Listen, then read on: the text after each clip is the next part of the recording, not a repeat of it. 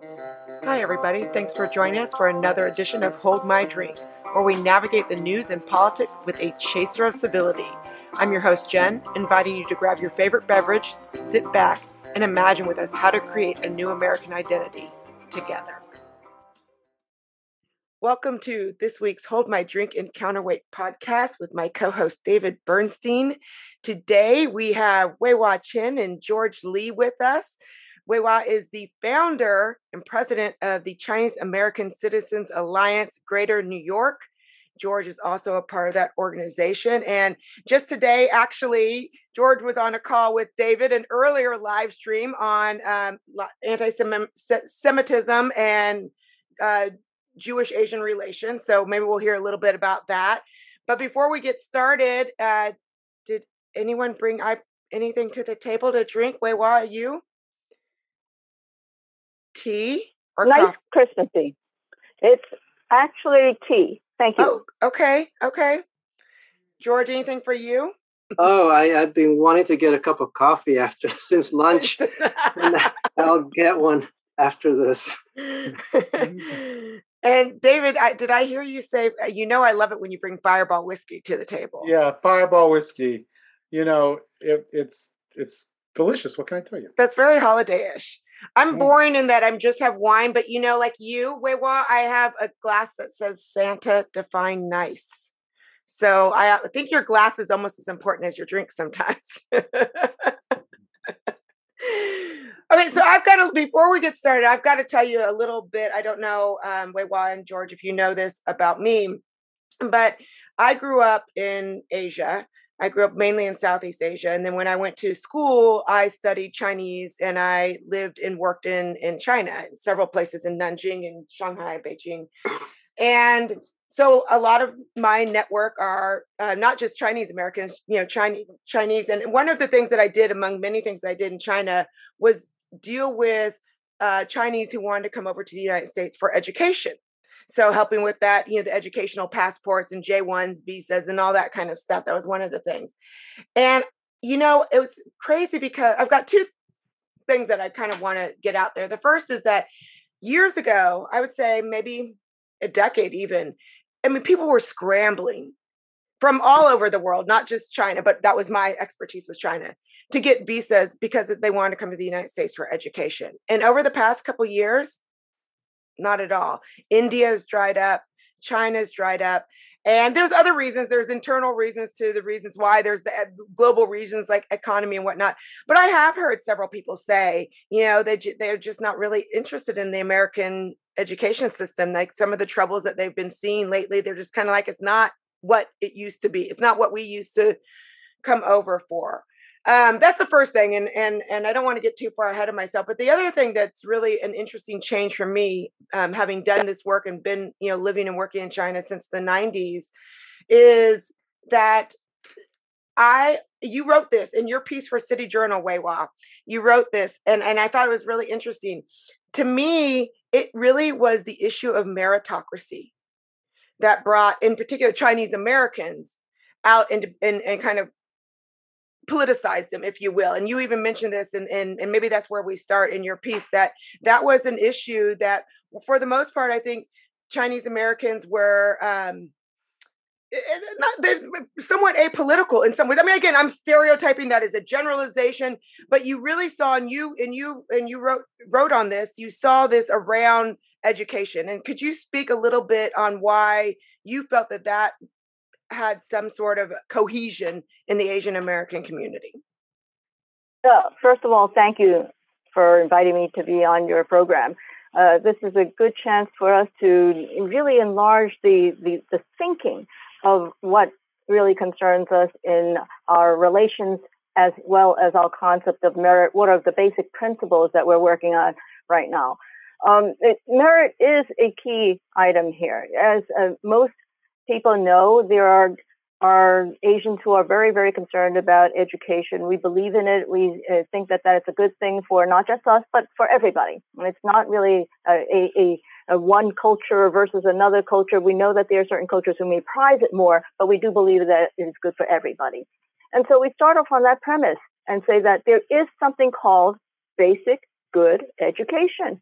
And people did come from around the world thinking that this is a place where you can uh, study not for ideology, but for the basic facts and figures and information to learn what logic means, to learn what reasoning means, and, and be able to discuss this openly, openly.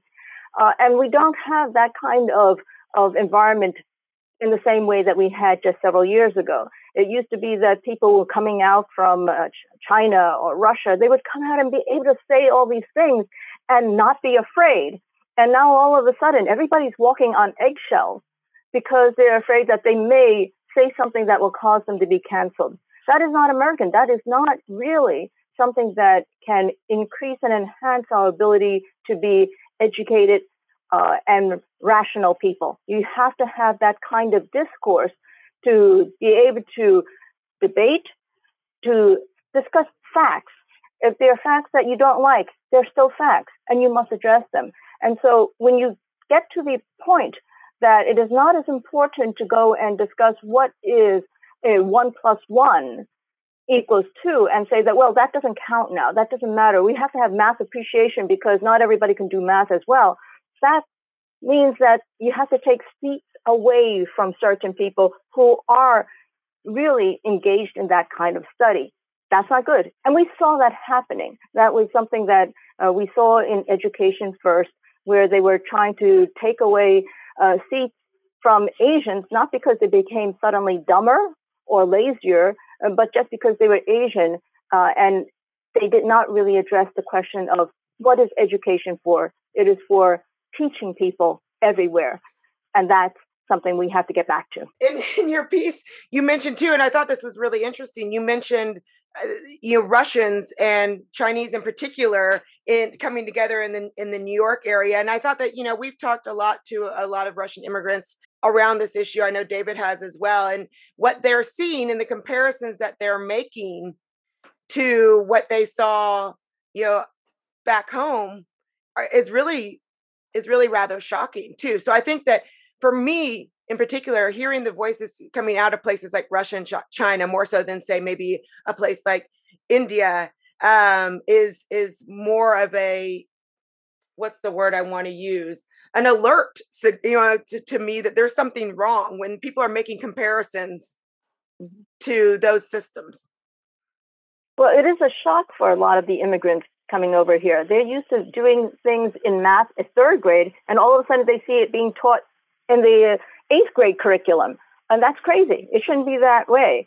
Uh, it, it, they see their kids falling behind, and so when a lot of these groups, these immigrant groups, have uh, classes outside, it's not just for um, privilege or something like that. That narrative is all wrong. It is really mm-hmm. trying to uh, complement and, uh, and really take care of some of the deficiencies in the public education system uh, that parents would say, I'm going to take some of my hard earned money.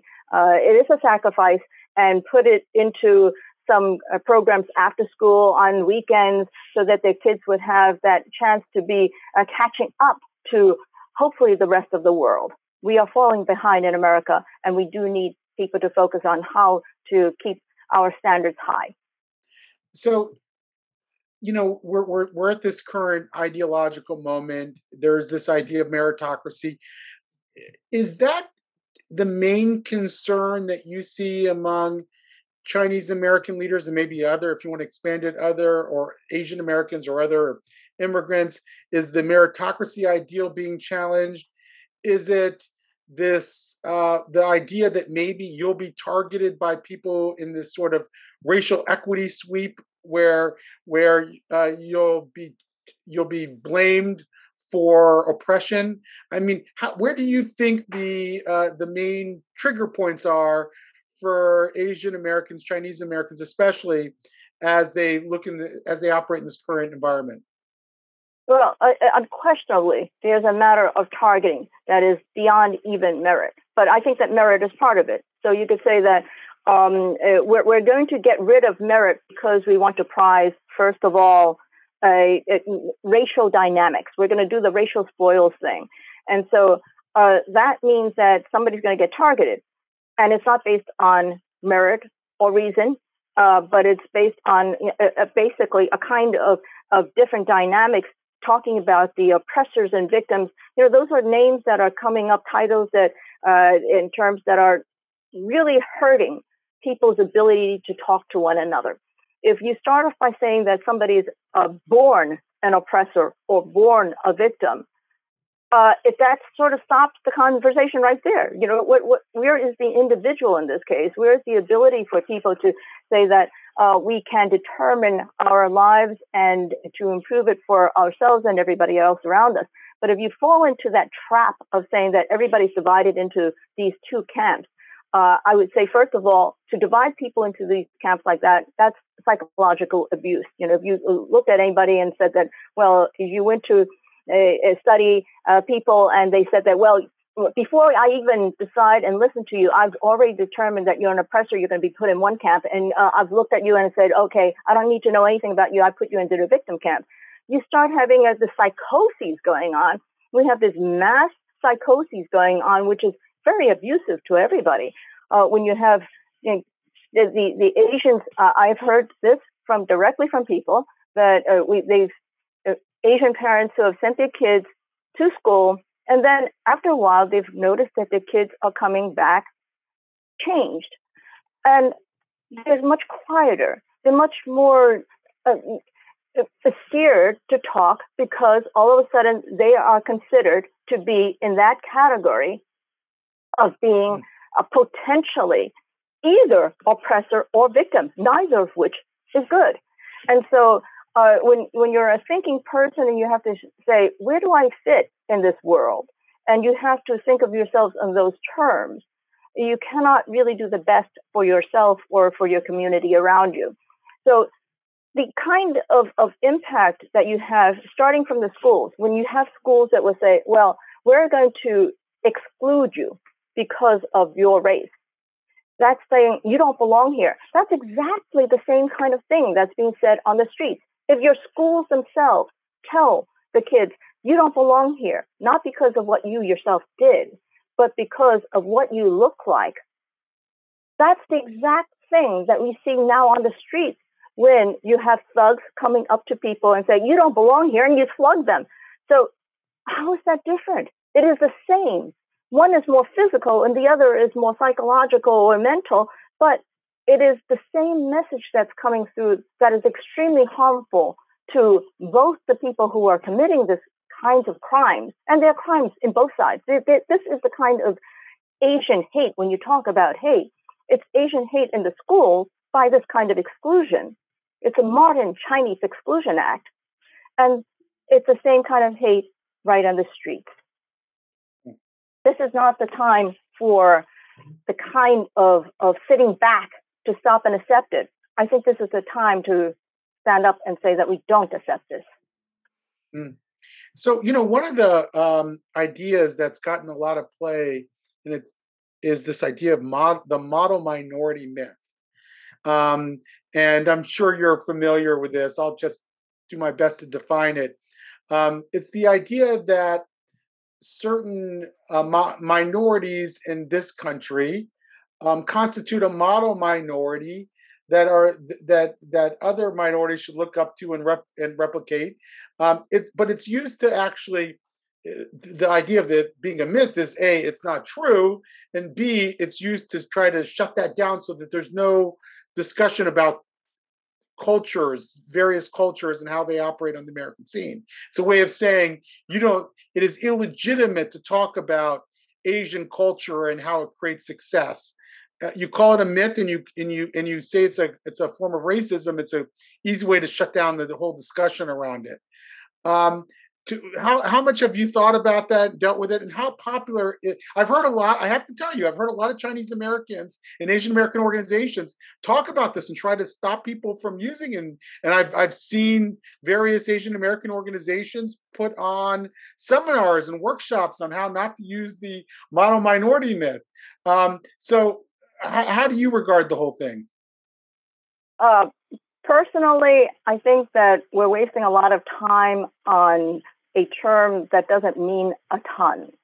I think that when you say something like a model minority, uh, sure, there are people who like to stereotype, I thought we were beyond stereotyping. So w- let's start off on that. Uh, but I do think that if you want to talk about specific traits and characteristics that help people try to achieve in this society, we can discuss that. And it does go across different cultures. So if we look at some of the aspects, some of the values that really will help uh, any culture and say, okay, we have uh, sacrifice. We talked about a little a little bit earlier. That's one point. I think that there have been studies about little kids and those who know how to defer gratification tend to do better in life. You know, that is something that is a a, a, studied, researched, uh, a kind of response for even children, and and they track them over the years and see how you do. And if that is part of it, is that something that is just Asian, or did not many cultures do that? And if that is something that other cultures did, why are we trying to say it's only the Asians did it, which is not true? I mean, it's nice that the Asians happen to be doing it perhaps a little bit more now because they are uh, a, a large immigrant population right now in, in the US. And typically, immigrants coming in know that they must sacrifice. You know that you come in thinking that you may have to sacrifice so that the next generation does better. That is part mm-hmm. of it. Mm-hmm. That is part of mm-hmm. everybody coming in to know that uh, it is not so easy to uh, give up uh, whatever you had in the uh, in, in another country. But you usually do not come from another country except that you think that this country will provide better opportunities. Our ancestors, your ancestors, did not come here because they thought that they would torture their future descendants. You know, they thought that coming to America would improve their lives. So uh, I think that that's something for us to uh, think about that kind of, of, of thinking of a long term. What are the things that we want to do? We want to uh, prize education. We want to focus on uh, work, uh, the work ethic, which is not a Protestant, a white Protestant work ethic. I, I, remember the first time when I heard that somebody was accusing it of mm. being a, a white work ethic, and I said, "What was that?" the work ethic belongs to everybody. You know, we can all partake in this.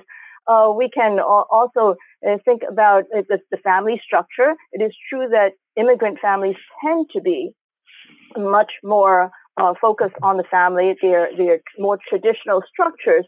And uh, that is something that uh, people like to say, well, we don't want to talk about values. Well, it is about values.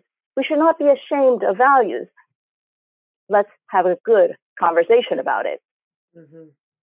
I think that you made a really important distinction there. It's not uh, because because Asian Americans, Chinese Americans in particular, are a very large immigrant group, but it really is a, it, is in some ways an attribute of many immigrants to work hard, study hard. I mean, they didn't come, you know, they came to better their lives. So there is that that um, ethos, if you will. And but you you said something um, in your article that made me made me laugh that you know i'm not going to apologize for studying you know i mean i shouldn't i shouldn't have to say sorry shouldn't have to apologize for studying i, I really like that. And that made me think of something that Kenny Xu was talking to us you know about the whole you know in his book inconvenient minority. And he said something that was really interesting to me. He said you know you can you can to a certain extent choose culture right? I mean like studying you can choose that as if, if you want to adopt that as part of your culture as part of who you are that's a choice so there's a lot in culture that is, is that is actually we we have some determination over. And so to ascribe studying hard only to Asian cultures is really that's that's kind of ridiculous, you know? I mean, it's a choice. Agreed. Agreed. Anybody can study. Mm-hmm. And, um, and and we we have to uh, and we have a lot of people apologizing for studying. We we had uh, people who would uh, regret and say that, gee, uh, uh, I, I, have my kids studying and you're a little bit ashamed of it. And I'm thinking, uh, why are you ashamed of do- doing something good? You shouldn't boast of it. You shouldn't walk out and say, hey, I studied 20 hours today. Uh, that's not what we're supposed to be doing. But I think that to be able to say that I'm not ashamed and you have to hide it. Uh, unfortunately, a lot of people do say that, well, the Asians, they're just uh, study robots, they're test robots. Uh, that's not true. Uh, if you look at what has happened, and I, um, I know that Kenny, uh, as well as many other people have talked about is that uh, the Asians, if you look at their the applicants to college, they have tremendous extracurriculars they have a lot of the same things that you would look for anywhere. It's not just that they do well in the academic scores, but these are full human beings. Uh, they can do the, the same kind of things in, in uh, working in your, uh, not just your laboratory uh, competitions and robotics teams, but they are kids who are playing um, instruments uh, and doing very well in playing the instruments. It's not just like a, a, a uh, once a week type of thing. they will be in athletic teams, they will be dancing, they will be singing, they will be doing the arts. Uh, these are not sort of uh, one dimensional people, uh, but to be able to, to lump them in that kind of way, to call them uh, one dimensional, uh, to, to just, just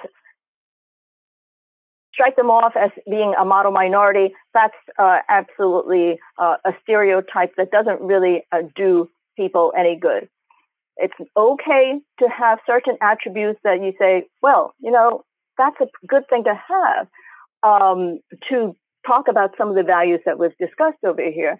Uh, but to just say, well, you know, it's just because they're Asian, so we don't have to care about those values. No, it should be the other way around. It should be that we care about these values. And because the Asians are having it, let's go and replicate those for any culture. On the aside, for when we're talking about model minorities, uh, I think that we have to remember that Asians are extremely diverse. And when you're talking about a, a population that is um, globally nearly half of humanity, uh, with countries that have been uh, very long, cultures that are long, religions, languages, all very different, to lump the, them all as one monolithic group uh, is actually absurd. Uh, it shows well, a lack of understanding. Mm-hmm. Mm-hmm. Well, if we're going to do that, then there are actually three Asians on this uh, on this podcast right now, and one Asian wannabe. Um, I'm fifty. uh, I'm fifty point four percent Western Asian. My mom is from Baghdad, Iraq, uh, according to 23andMe. Um, so I'm a majority Asian. Um, my Chinese wife does not think I qualify, but that's another, you know, I, I, we, we have this argument all the time.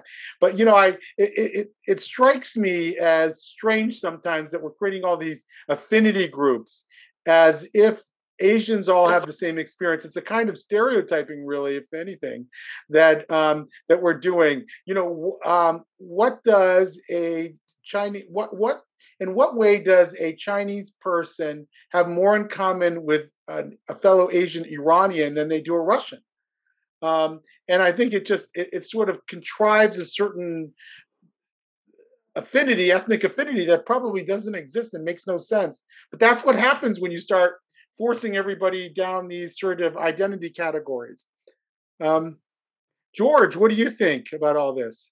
Well, Well, um, we will cover a, wide range of subjects, but but I, I think you're right The, the, Chinese and Jennifer, you might and you might recognize this. They have a notion of of 君子 and 小人. Mm-hmm. 君子 is usually translated as what a man of virtue, and 小人 is literally a small person, a little person. But but I think what, what I want to to focus on is a smallness of mind and I think this balkanization, this division of pitting one group into smaller and smaller identities, are literally making us into smaller and smaller human beings. Uh, I, you know, Wai Wah said earlier, we do not apologize for education. Um, I, will go a little further. Uh, we should not apologize for civilization. Um, civilization is not pretty. But Western civilization is, is a real wonder. It's, it, it's an amazing thing, starting from Judeo Christian tradition, the Greeks, uh, the Renaissance, the Italians, and, and all that belongs to everyone. And if you want to make your mind big, grand. You want to embrace all of that, uh, which is why Glenn Loury, in one of his speeches, said something that, that really struck it home. He said, Tolstoy belongs to me, Dickens belongs to me, yes. Newton belongs to me, Maxwell belongs to me, and Einstein belongs to me. And I think yeah. the same way. That is how we attain humanity fully rather than make us smaller and smaller and smaller. Yeah. Right. So so what about this notion of cultural appropriation? I knew you were going to go there, David. You I knew, I was going to go there. I, I, I want to, to jump in here. I mean, yes, I'll continue with that thread later, but I think one appropriation that is really ridiculous is when people appropriate the sufferings of their ancestors as if they went through it themselves. And I think that is a really absurd appropriation. But yes, culture appropriation. Go ahead. Mm. Yeah, that well, that actually, by the way is an interesting thing as well. Yeah, go ahead. I, I was going to say not just cultural appropriation of your own ancestors' sufferings, but how about other ancestors' sufferings? We see that happening too. And so we, we have this race, this this competition for how we can really consider ourselves to, to be the biggest, uh, most culturally appropriating sufferer. And so it, it, used to be that you will say that, well, that is a little bit insufferable, but uh, people don't understand what that means right now. And we've got to go back and say that we have to think positively in trying to fix some of the problems. Granted, we have problems in this community, in this whole world, which we're always trying to advance from. We want to go forward. And to go forward, you cannot keep on harping on some of the things that are in the past. You have to go forward. I'm, I'm looking at this right now and saying that Jennifer and I, you know, we're, we're two women sitting over here. And uh, just a hundred years ago, women did not have the right to vote. Are we going to harp on that for the rest of humanity? I do not think that is a very good thing. We should use that right that we have now for the betterment of the world. I mean, I've, here's a question though for you. It's changing the topic a little. Well, David, did you get enough of the cultural appropriation? Did you get your answers? I did not get my this. fill. You did not I get your fill. Get, I did okay. not get my fill, but you go ahead. No, no, no, no, no, no. Let's go on that thread. Uh, mine, mine is kind of changing gears. So, yeah, carry on. You know, okay, so you know, I mean, you're all familiar with this idea of cultural appropriation. It seems to me that in some cases it can be a legitimate concern. In other words, I don't necessarily think walking around in blackface is a respectful thing to do. And I, I think it's okay to critique that practice. I'm, I'm sure there's incidents or examples of it that were not meant to be demeaning, but there's probably a lot more that were specifically demeaning. Um, I'm I'm sure that the, you one could come up with um, a way in which appropriating a Chinese cultural practice could be looked at as disrespectful and demeaning to the uh, to the to the people. And other examples where you might think, if you uh, want to look at it that way, is it's sort of a kind of flattery. Um, how, how do you how do you think about it? I think you've hit it right there that sometimes it's an insult and sometimes it's flattery. And so if everybody is using chopsticks, we don't say, oh, you're not allowed to use chopsticks because you're not Asian. Uh, that's ridiculous. Uh, if people want to use it, uh, we think that that's great. And if you like Chinese food, you like Japanese food, you like Korean food or Thai food or Filipino food, uh, and Indian food, you know, that's, there's so many different provinces there too. Uh, even Chinese food, I should say. Uh, what is wrong with that? Uh, but if you want to say that I'm going to use it and put chopsticks in my hair, uh, I think that that's a little bit too far. You know, you, you, that that would be sort of weird and and concerning, so to say. So you have to use a little judgment, but I think that that goes with nearly anything. Uh, this this is sort of the moment in my cousin Vinny when when he when the lawyer walks in wearing this cowboy suit and the judge says, Are you mocking me?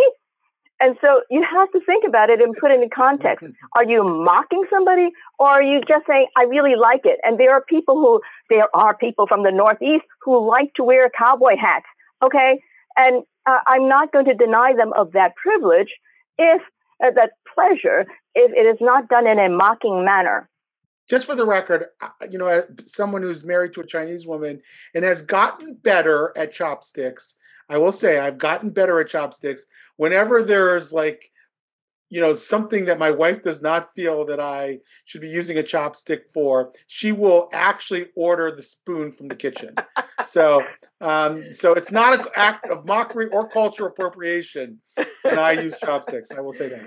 Okay, go ahead. I also, I also think it, it's you know to to focus on on small things like this. It, it's a reflection of going back to to that Xiaoren the smallness of mind. We have so many bigger things to worry about. Mm. why why pick on so such small? Why nurse such small injuries, and and make a living out of it? You guys mm-hmm. will be happy to know here in America, I was married in a qipao. So there, I was very. I took cultural appropriation all the way to my marriage. and I think that's wonderful. If you think about it, that this notion of uh, people wearing white wedding gowns throughout the world now, that did not start, uh, you know, in, in, in say. Japan or, or uh, China, but they're doing it there and it's okay. Uh, we're, we're wearing blue jeans uh, around the world. Uh, and that's okay. And we have to to uh, say that that's part of the exchange between different cultures. We're talking about the lowest levels, obviously. When we're talking about the higher aspects of philosophy, of what we believe are the basic principles of of what it means to be actually civilized. Uh, what, what is a enlightened uh, civilization and society and governance? Uh, that goes above uh, just uh, I like this food versus not. You know, that that's a very low order. Uh, but I think that that is reflective. If we cannot be, if we are not able to be open-minded and a big person in trying to be expansive and inclusive, you're not going to be able to deal with the bigger issues, the more important issues that bind us all in humanity. Yeah, and, and then I also think mm-hmm. this is something that um, Greg Thomas was saying. I mean, so much of, of the art that we create, I mean, that's a gift to the world. You know, it's meant to be shared. So uh, by keeping it to ourselves, I mean, we're we're we're we're we're not expanding the scope of humanity in a way. So I've got a question. I mean, it's interesting that, that classical music um, mm-hmm. is really big in China, and, and, of course, if you, if you look at the best performers in classical music, a lot of them are Jewish or Chinese and you know Michel mm-hmm. Wang playing Rachmaninoff. Why not? Yeah. What's wrong with that? Well, actually, let me before I ask this question, let me ask both of you, George and Wai Wah. So, um, the Chinese American Citizens Alliance of Greater New York it was founded in 2018. Am I correct? No. Uh, the, the let's go backwards a little bit. Uh, the Chinese American Citizens Alliance, the national organization, was actually founded in 1895, and so it's a, the it's a very very old organization, the oldest uh, civil rights organization actually uh, for civil rights. You know, so there are many other associations that might be for uh, Chinese or Asians, and it was founded actually right at in response to the Chinese Exclusion Act. And the Chinese Exclusion Act was the only time that America had laws that were uh, taking away certain civil rights from a group based on ethnicity. So, based on ethnicity, they uh, actually carved away a lot of uh, rights. So uh, that was not repealed actually until uh, World War II, and and it took uh, that many years for that to happen. But the Chinese American Citizens Alliance was founded then. Uh, we in the Chinese American Citizens Alliance of Greater New York, we were founded in 2016, at the end of 2016, uh, and uh, we have focused on issues that we think are particularly compelling, starting with education. That we think is a, a major issue. And, and that has, we, we looked at education and said, why is this happening? And that's how we got into other areas like critical race theory. Why have we taken such a strong stand against it? Because this kind of racial uh, essentialism is, is tearing our people apart. And, and that's really trying to determine the, whether a kid should be able to get ahead or not, not based on his own ability, but based on what this external externality that they cannot do anything about. You know, if, if a person cannot do anything about something, they should not be punished for it or rewarded for it. You know, you shouldn't be rewarded for something that you didn't earn, really, in that way. Uh, and and uh, to judge for the schools, uh, to take a test. We started off with this specialized high schools test. It's a um, background blind, uh, race blind, gender blind, um, uh, economics blind test. You have to just do the academics right. And so we're talking about schools. We're talking about STEM schools. So an academic test makes sense. So that's how we started on that because it is a core issue that deals with discrimination. And we're trying to address discrimination on many points. Uh, that's how we got into the critical race theory and critical theory in general, because it's not just race, but in a number of different areas. Um, and then also, um, that relates to, as we mentioned before, uh, the attacks against Asians. There, are lots of things that are related. Why have we also um, fostered community based jail, what they call the community based jail in Chinatown? It's the same kind of thing that they do in trying to say, oh, this is a group that's easy to pick on. Let's throw them in another jail. Uh, barring the, the notion that they already have four jails in the community. It's not like a NIMBY situation. We have the jails there already. Uh, but it's just that they figure that it's easy to go and um, uh, oppress uh, this community because uh, they, they are not, they have not been as politically uh, active in the past. So that's, um, I'm sorry, I want to make sure I understood you. So that's a recent phenomenon. That's a recent development with a a jail. The jail, in- yes, correct. Really? Mm. Mm. Yes, uh, they they have plans to build a mega jail right on uh, right off Canal Street, right next to a senior center for mostly Asian uh, Chinese um, elders. And so, uh, when you think about what that can do to their lives and to the community, it's a horrible thing. It will it it, it started off as a 40 story jail. There's nothing like that in the world uh, there are all sorts of issues about it just on the, the actual concept. Uh, conceptually, it doesn't even make sense. But to put it also in the heart of an, a community, um, it does not serve the community. It is actually going to damage the community substantially.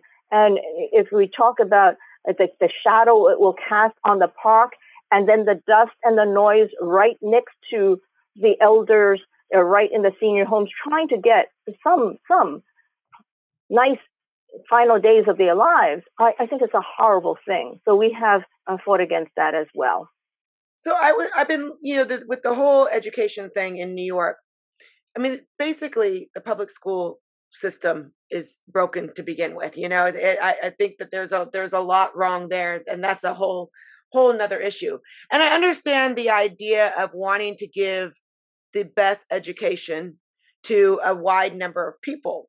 But I don't believe that taking away the gifted programs is takes you towards that aim. I think that there needs to be a complete overhaul of of public school systems and what and you mentioned something earlier about extracurriculars and what role if any for someone who maybe does not have the the the means the, the finances to but has the will but not the finances to get their children into the programs that would help them to succeed you know scholastically what role should our state or government play if if any in providing those uh, additional resources I'm going to answer in two parts. One okay. is that I think that, of course, uh, the, the, government can say that we're, we're going to try to improve education for all uh, districts.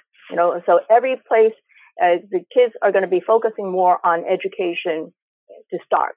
So instead of saying that we're going to have math appreciation or history appreciation and um, and and uh, psychological uh, abuse or just social emotional learning that they're they're trying to put in that is not really going to serve the best part, but the worst part of those things. You know, these terms all sound great, And at the best, they will do some good. At the worst, they will be incredibly harmful. Um, it, but beyond the what the the the government, the public school system can do, uh, they should be looking at also some other alternatives. And the charter schools are one of them. And if you think about charter schools, some of the publicly funded schools, the best performing ones happen to be charter schools, mm-hmm. and they mm-hmm. happen to be highly, highly uh, black and and Hispanic uh, demographics. So mm-hmm. that's the one thing. You know, we shouldn't look at oh, we have to have a certain mix. I think we should have excellence, and mm-hmm. these uh, kids of all races want to have the opportunity to have good schools wherever they live. You know, it doesn't have to be a certain place, and they don't need to. A, a, a, I think it's insulting to say that a uh, a minority kid cannot perform well unless they happen to be sitting next to a white kid. Uh, that's not true. I, I, think that if you look at the history of uh, schools in many countries, in fact, you're going to find them of, of perhaps just one race, and that's okay. You don't have to have it, and that's the most important thing is to have the great schools. And then that goes back to what we were saying before of having uh, the the colleges when people from all over the world come over here uh, they seek it because there's excellence here. They don't seek it because they can uh, take uh, check that box of being one percent of whatever demographic that they're trying to represent. No, they're looking for excellence. Now, the other side of it is saying, what do you do if you don't have resources? Uh, I will remind people that there is something called public libraries. Okay, and and, and people should use them. Uh, uh, we have resources that now, and now that the the uh, internet is uh, widely available. You also have resources there. But I'll go back to the Humboldt Library. Uh, you actually do have a lot of the resources there for taking, for example, the specialized high school uh, test, the SHSAT. Every year they have books this thick, this thick that they give for free to any kid who wants to pick it up that will have a number of actual tests. They will have practice questions. They will discuss what you need to know. It's all available for free. And not only can you take those home and keep them forever and scratch them up, you can also borrow additional books that are there for anybody who would want it. You can actually prepare for any of these tests. And so we should encourage people to use these. Now, I'll, I'll mention this that uh, uh, in one case, I was talking to a reporter um, uh, who didn't like the test, obviously. And, and she was uh, talking about, well, you know, everybody has to go and take these expensive courses. Uh, and I said, that's not true. You could go to the library and you could get all of these uh, materials. Uh, I certainly know a lot of people who never took one of those courses and who did pass based on either just buying a book and doing the tests themselves, or they would go and borrow them. And and uh, oh, you know what? The reporter responded to me. She said, well, you know about libraries. That's privilege. And I, I just was astounded. I, that I could not answer to because if you are in eighth grade and you do not know what a library is, a public library in New York City, then maybe you're not quite the right student for going into a specialized high school. I'm not saying that you shouldn't get the best schooling, the best education for your abilities and interests and commitment. But maybe the specialized high schools is not for somebody who does not know what a public library is. So that's where I'm talking a little bit about what the country, uh, what the government can do, but also what an individual can do. I think we can, from both sides, try to address this this um, lack or or uh, deficient education that you are getting in the public schools. Mm-hmm. I also think that education being a public good, although I think we need to really scrutinize that because what passes for education is no longer education. But let's say education is a public good. The funding should follow the student, not the school. Mm, that's a good point. I mean, I just right now there's a case up in here in Texas, a, a suburb up north, where they're raising taxes because so many kids have left the school and it's like you, the, the solution would be if the money followed the kid i hadn't thought about that yeah, yeah. it's yeah. there are there are institutions that do that you know, it, you could see massive defunding of certain schools very quickly. It would be a very disruptive plan for sure. Um, maybe it needs to be disrupted in that way. But, um, you know, look, I, I have to say, though, that, you know, if we're talking about schools that are becoming highly ideological, the private schools and charter schools have not been any better and maybe have been even worse than a lot of the public schools when it comes to imposing ideological agendas. Um, and we have to at least consider that. You know, I mean, of course, it would allow us, um, those of us who believe that there needed to be new schools to exist, it would allow us to do that more easily. But um, but I do think that that's that's a, uh, a challenge. Is that you know that schools, private schools, even charter schools, have to be accredited. And I've I've spent a lot of time looking into the accreditation institutions, and they are um, they are less trans much less transparent than a school board is. You know, we can have our complaints about mm-hmm. how school boards do things under wraps mm-hmm. and don't aren't transparent about what the curriculum is or what the training programs that they're putting teachers through. And that's all true, and we should demand more transparency. You want to know what's not transparent is how a private school accrediting institution works mm-hmm. and how mm-hmm. it uses to impose, you know, specific ideological requirements on these schools. So we have to be careful what we wish for. Yeah. Yeah, Aaron Sibarium mentioned that. That I mean, that was shocking. What he, you know, that what he unveiled for me in terms of the private school accreditation. Yeah, yeah. Well, that's why uh, I, I, think it's a great development that this new college, the University of Texas in Austin. Austin. I know. Yes. Oh, that's where you are. That's where I okay. am. See, see my Longhorns behind me. Yes. Um, yes. So uh, because because if, if if if there's a good destination, then uh, who cares if the kid went to an accredited high school or not? You know, on that note, let me go back to something I, that I started with. Correct me if I'm wrong, because I, I, I kind of just told you my position instead of asking about it. So, did do you also see George and Wai Wah this um, fizzling, if you will, of interest in coming over to the United States for particularly for higher education from across the world? I mean, I'm not yeah. going. I'm not crazy, right? you are not. I think you're right. You're you're absolutely right. The the opportunities in other parts of the uh, the world have increased, uh, and the schools are focusing on basic education and and research.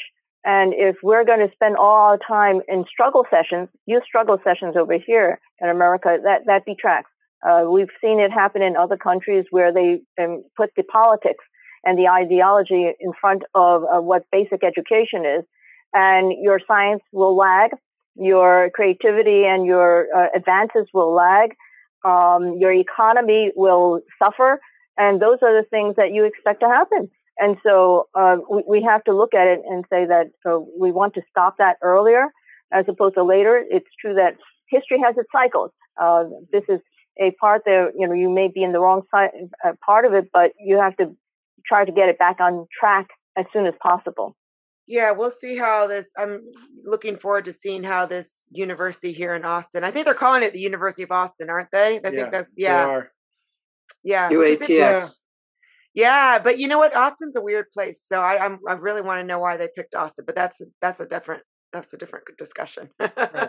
I'm not convinced that we can't recuperate certain universities and instill an ethic of freedom of expression.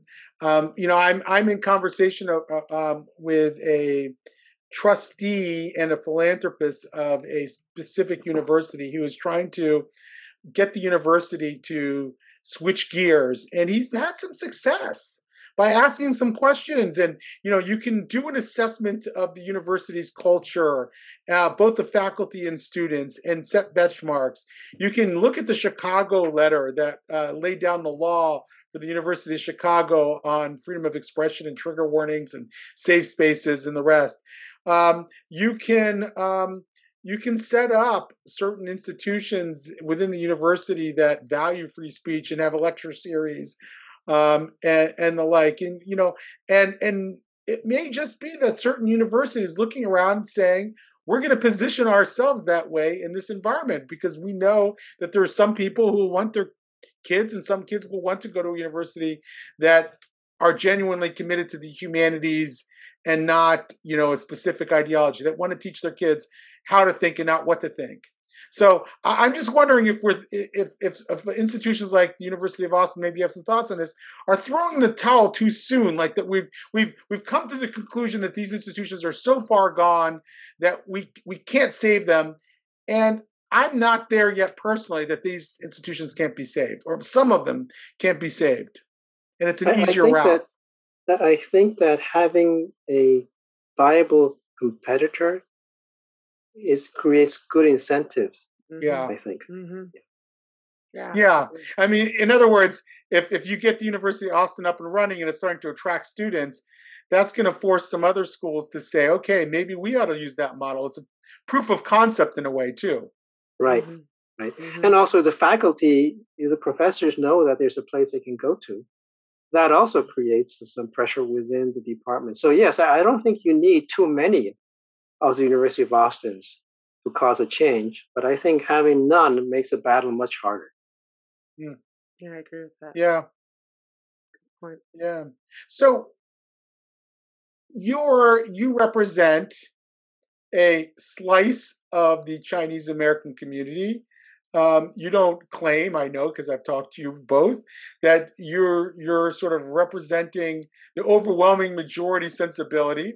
I could say the same about myself and my organization. That I think while there's a lot of people who secretly agree with me, th- that I'm still representing a minority of people who are willing at least to come out publicly and agree with me. Um, and and where do you see the your role in fostering change within your own community? I think the very first thing is to step up and uh, say the things that people don't speak. It's sort of like saying the emperor has no clothes on. You know, somebody has to say these things.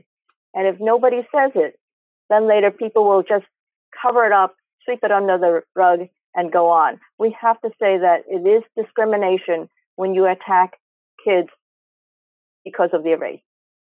When people, not just kids, but people for their race. Um, and then we have to deal with the bigger issues that we don't want to tax on any people, regardless of race. Uh, that's the general crime issue. And we want everybody to be able to have a better education.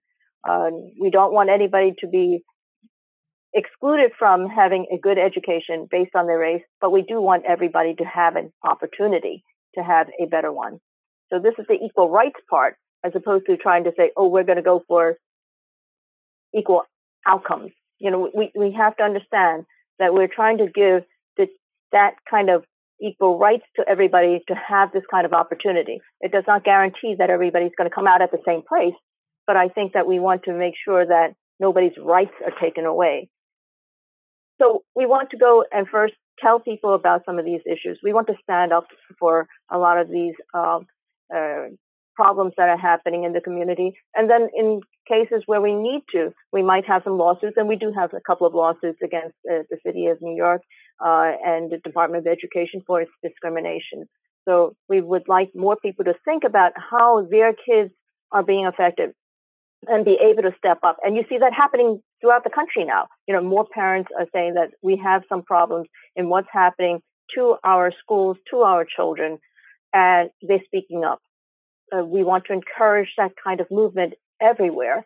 Uh, what happened in Loudoun should be happening everywhere. When we demand for transparency and say that yes, uh, we have a right as individuals, as parents, as members of some distinct group. It could be Asian or Jewish, um, or or it could be Irish Catholic versus Italian Catholic, uh, or a Dominican Hispanic versus your Peruvian Hispanic. I, I, think that we could go and slice and dice it too much, but I think we should stay very clear on the the unifying principles, uh, which can lead us together more.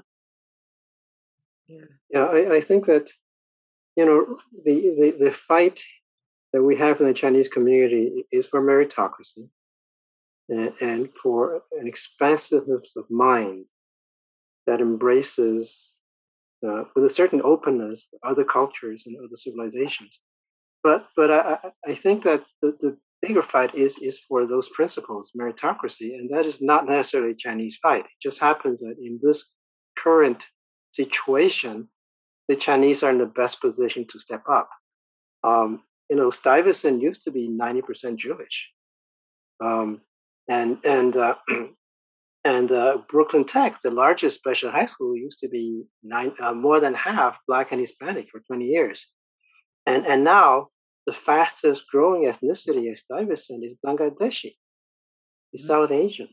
You know, I think that we're all in the same fight. It just happened that the Chinese are are thrust in the position where they need to step up. I mean, if the Bangladeshis one day are attacked uh, and they have to defend meritocracy, obviously we will support them, but they're in the best position to step up.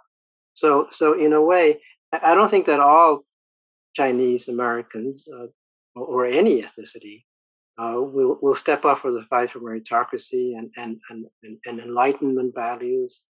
Uh, but I think we can cut across to, to, reach out to other groups and find people of, of a similar spirit um, who, who will join the fight.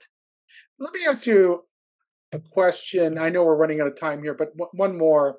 You know, I we've all read about tiger moms and you know, and um, you know, I like every stereotype. It's partially true, I would say, and partially untrue. Um, you know that we all there's a reason why there's stereotypes. Become stereotypes they have some reflection sometimes in who we are. I, I note that um, coleman hughes um, had a podcast with Bret weinstein and he was talking about he was talking about his growing up and he had an, a chinese friend and a Jewish friend, I believe. And the and when he would go to dinner at the Chinese friend, he saw the mom who was like the you know the fierce tiger mom pushing homework in a way that his parents never did.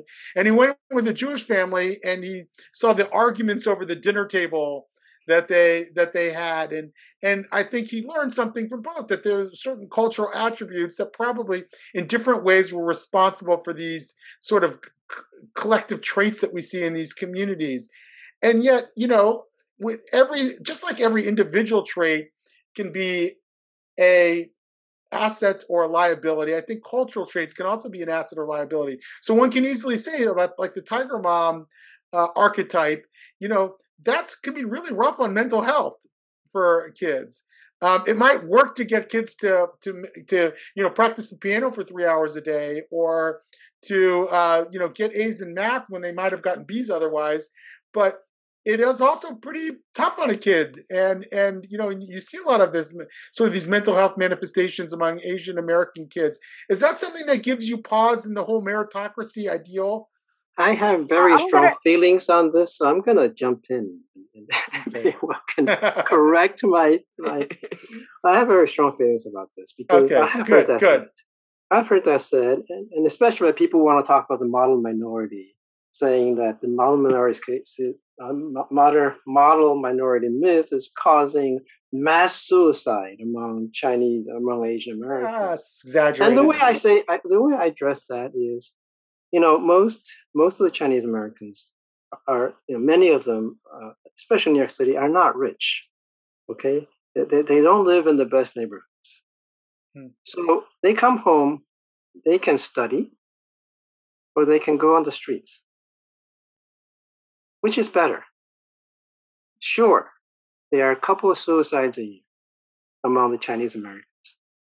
But in terms of overall deaths, gang deaths, um, drug overdose, bullying deaths, uh, internet, online bullying, suicides, you know, uh, uh, dietary, uh, uh, health um, disorder from eating deaths.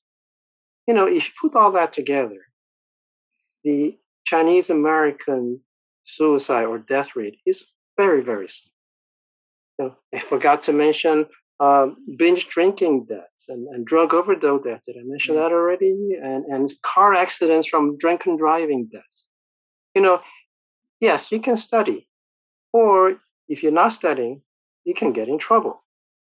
You, you really can, given the social context in which many of these families live. Okay? And and I think that the studying is is is I'll prefer overall that if you have to give me the two packages, I'll take the studying. Are, are they really just two packages? In other words, But there are many I- other packages, but Right. but I think that the Mhm. majority culture package is exactly that, especially in in communities that are contiguous to the Chinese communities in New York City. You know, it's not that far from the Chinese communities where um, a lot of people in the black community end up in jail uh, by the time they're 30, at least once, or arrested. You know, th- th- th- there's a given this kind of climate, I think you know keep them home or keep them in a in a Right. study right. school You know, the- and the- keep them the- out of trouble. it seems to me that, that the New York example is an interesting one, and it's obviously it's a it's a very large place, New York. But but I live, for example, in Montgomery County, Maryland. Right, it has got one of the highest average achievement rates of any school district in the United States. The the high school that my stepkids go. Um, is probably I think about 40% Asian American, overwhelmingly Chinese American. A lot of Jewish kids go there. It is, I think, the third highest average test score high school in the state of Maryland. Now, and and by the way, the the first highest is another school that's almost exactly like it, about five miles away. Um, so um, I'm I'm familiar with this, but there is this is a suburban um, model now, right? And the option, you know, the kid who doesn't study hard is not necessarily opting for gang violence. So I understand that when close proximity in inner city areas and poor areas, especially, that might be the, the alternative package. But in a place like Montgomery County, it's not necessarily the case. So I just I do think it, it the, the dynamic changes a little there. And and and I agree, by the way, that I'm sure you're right about the percentages and the n- number of suicides. I'm sure that's correct, but it doesn't mean that that's ultimately the optimal cultural paradigm for the community, does it? I mean, you could still Let- say, let- well, maybe we should soften a little bit on the on the Tiger Mom accelerator. Um, Okay, uh, I- I'm gonna I'm gonna jump in a little over here. Uh, I think that the, the, there are things that are are excessive. Uh, parents should know what a kid is able to do and achieve, and not ask somebody who is able to jump five feet to jump twenty feet. It's not normal. You don't do that as a regular parent. Now, on the margins of it, you have to say, why is it that the Asians will say that you should study harder? Um, part of it is that we do believe that studying is good, okay? But, and setting that aside, when you know that the numbers are against you, when you know that the kids are going to be barred from the schools because of their race, then you have to achieve even higher and work even harder. So what is a parent to do? Does a parent say, work harder? Or does a parent say, give up, you have no hope? I think it is better to tell them that you do have some hope. It may be hard for you. It will be harder because of what you happen to be, not by what you've done, but because of the unfortunate dynamics that we have that will not judge you by your own personal individual merits, but by your group identity. Yes, you will have to work harder, but that sure beats telling them there's no hope for you, kid. I agree with that.